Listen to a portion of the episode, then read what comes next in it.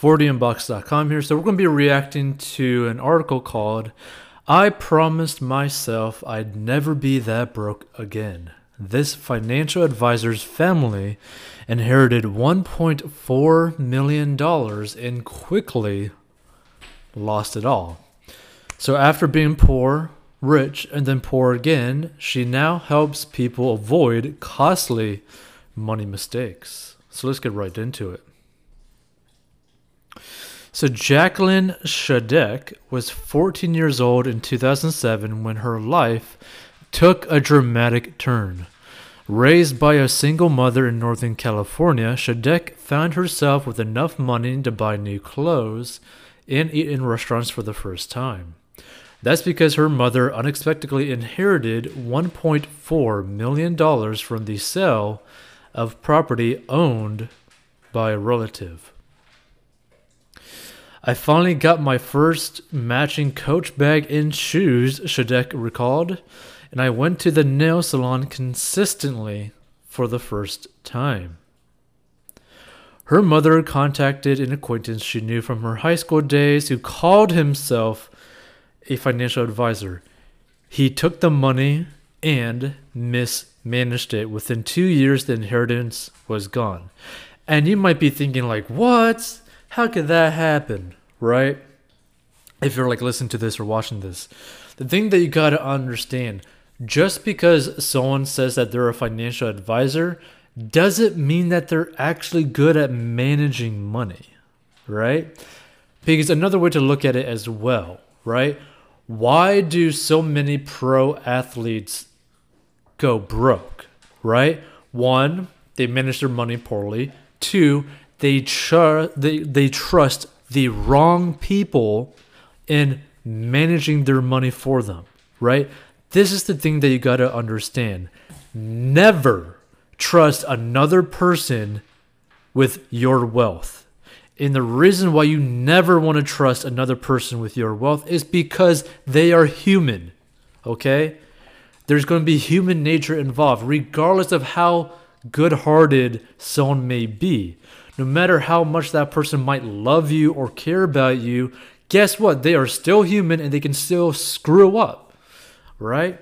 Or worse, they could end up getting corrupted by the amount of money that is involved, okay? People are not perfect beings. That's what you got to understand. So he never did any comprehensive financial planning, Shadek said about the advisor. Instead, he put most of the money into a 529 college savings plan with a high cost mutual fund company. My mom waited tables and worked for minimum wage, she added. She didn't understand where the money was going or how the advisor invested it. See, there's a lot of things wrong with how this financial advisor put the stuff in, right? It's not wrong to put some money into a 529 college savings plan because that's the whole purpose as for basically college, right? That being said, it ties up the money to where you can't really access it unless really for college, right? And here's the thing, to not have access to this money as well is horrible, right? To not have your money basically invested in, look, there's nothing wrong with like a mutual fund, right? But why go for a high cost one? Because basically, the way that it sounds like this financial advisor did it is that one, he didn't really plan much for the future, and two, he just wanted to make some big commissions on this money, which is so depressing. And what's worse, her mother faced early withdrawal fees and taxes when she pulled out the funds. The advisor had put the 529 plan in a fund class that paid him a high upfront commission but imposed steep penalties on account holders who wanted short-term access to their cash. Yeah, see, like this is so like skeevy and like shady on like a financial advisor's standpoint. It's like, oh, look, the whole point of a financial advisor is to advise you, not to actually put things in basically where it's very like heavily weighed into their favor. The whole purpose of a financial advisor is to teach you about finances, is to advise you on finances, not to basically coerce you into basically being like, yeah, go into this thing so that I can make like a disgusting amount of money off of you, right? Like that's not the way to do it, right? Sure, charge people to like have like advice, but like don't charge them basically a massive upfront fee. Like, like basically a massive like upfront like commission. But like this is the same thing with like whole life insurance policies. Like never get a whole life insurance policy because basically it's just a straight up scam for everyone, right? Like this is the disturbing thing about when like, you know, people are selling up like financial services and stuff. It's like, look, it's better to charge more to teach people about finances than you literally taking like percentages of their actual net worth. Like that is disturbing to me because there's no reason for that. And also people shouldn't be trusting you with their net worth regardless, right? Like for example, if you're someone who ends up getting like a massive inheritance, do not trust anyone with this inheritance, right?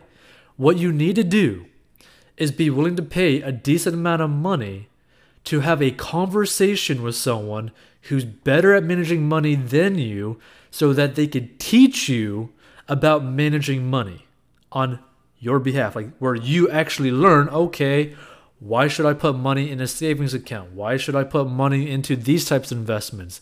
Why should I do this? Why should I pay off my debt? Blah, blah, blah, blah, blah, right? So that they actually have more empathy to your situation because one, if you pay them for their time, okay, then they are not motivated by commission, okay? Meaning, let's say that you wanted advice as to you getting like a $2 million inheritance, right? Go ahead and pay like $500 or even $2,000 for an hour of a good financial advisor that you are interested in or that you might trust, right? For their advice as to what will make the most sense for your goals.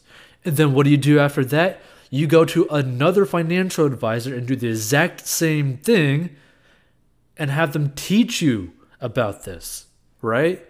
Because look, there's a lot of financial advisors that will make like, I don't know, like 1% or 2% of like what is like invested in all that kind of like there's like so many different ways financial advisors make money.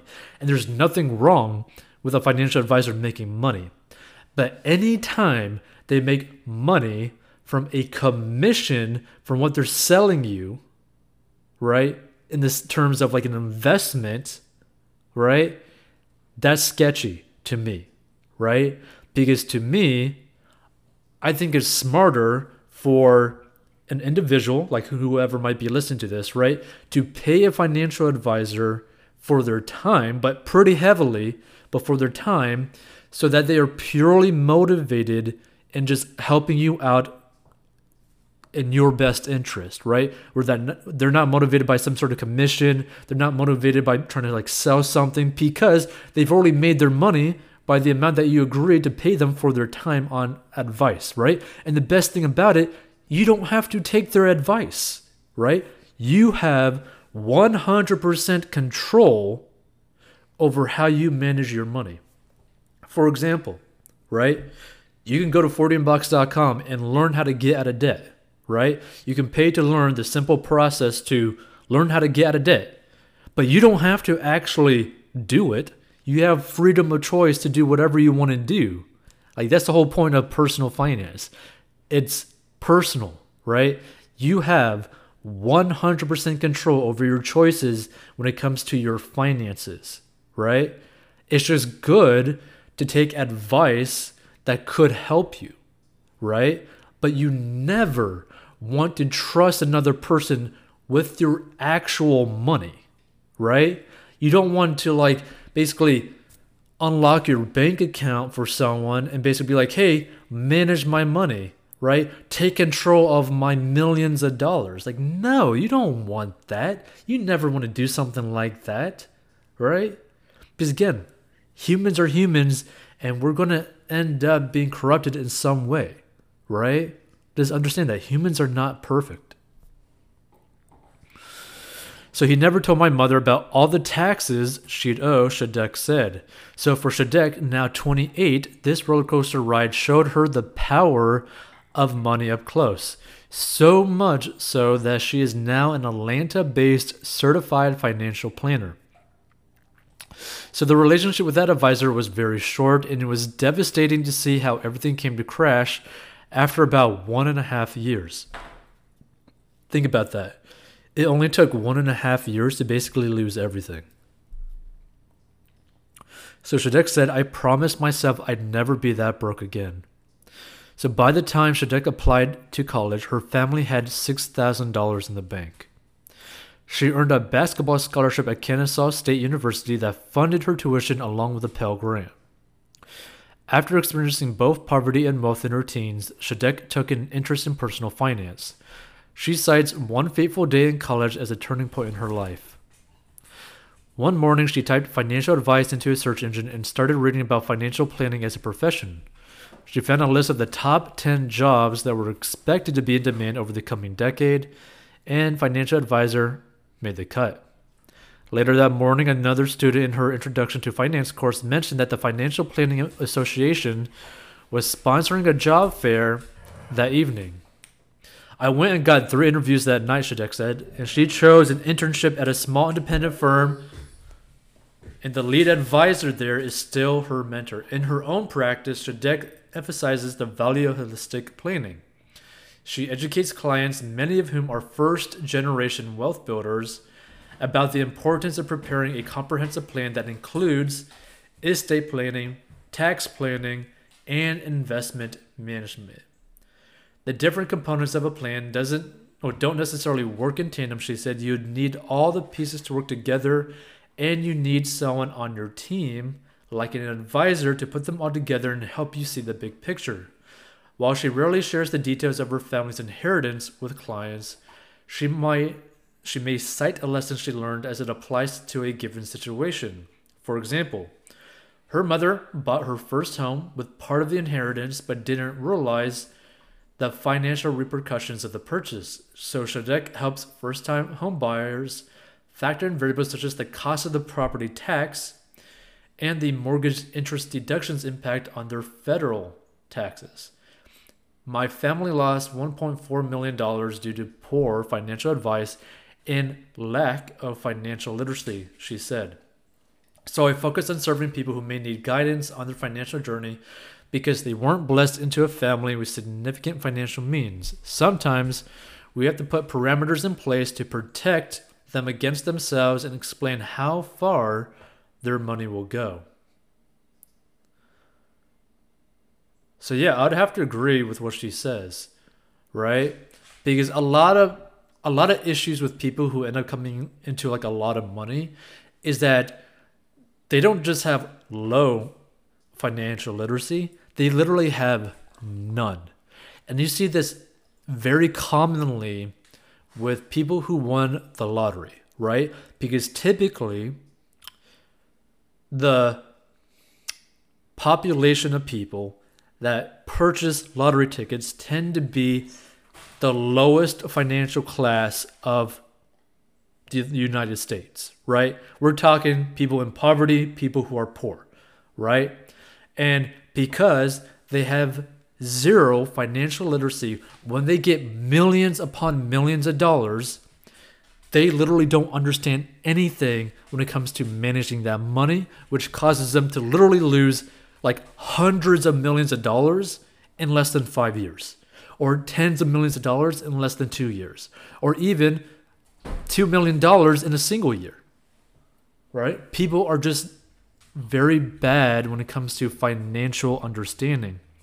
And it's very simple, right? If you live by this simple concept of living on less than what you make, basically living below your means, you live a pretty okay life, regardless of how much money you make, right? If you're making $20K a year after taxes and you only spend like $10K a year after taxes, again, right? You can technically live off that. And people might say, oh, that's crazy numbers, right? No, but people have actually done that before. But it's more likely that you'd make, probably about like $40K after taxes and then have like expenses of like $15 to $20K per year, right? And there's always a way to decrease your expenses and increase your income. You can always get a side job. You can always work longer hours. You could do overtime, right? And you could also just lower your expenses. One of the easiest ways to free up cash flow so that you have more money in the bank every single month is by cutting your costs. And it's in ways that some people might not even think about, right? So for example, let's say every single day you go, well, not every single day, let's say like Monday through Friday, like typical work day, you stop by a coffee shop or your local gas station for a drink or a coffee or whatever, right? And it costs $5. After everything's said and done, $5, maybe you get a snack as well, and it equals to $5, right?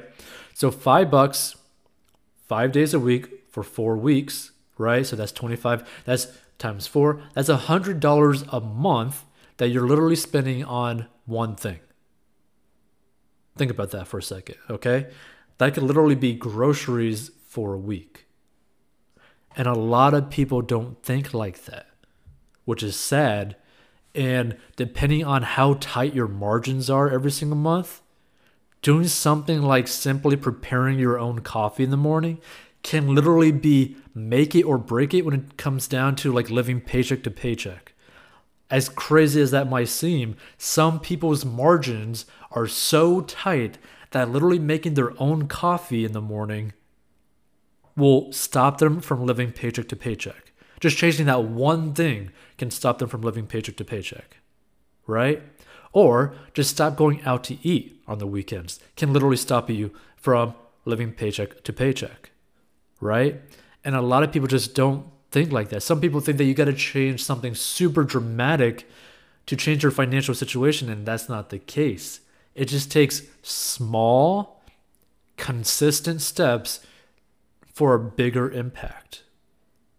By the way, if you want to learn how to get out of debt, go to 40andbucks.com to learn the simple process to getting out of debt. But again, never trust your massive inheritance with someone, no matter who they are. Hey. This podcast is sponsored by our personal finance courses. So if you have problems with mastering your money and you need help, go down below and learn how to master your money.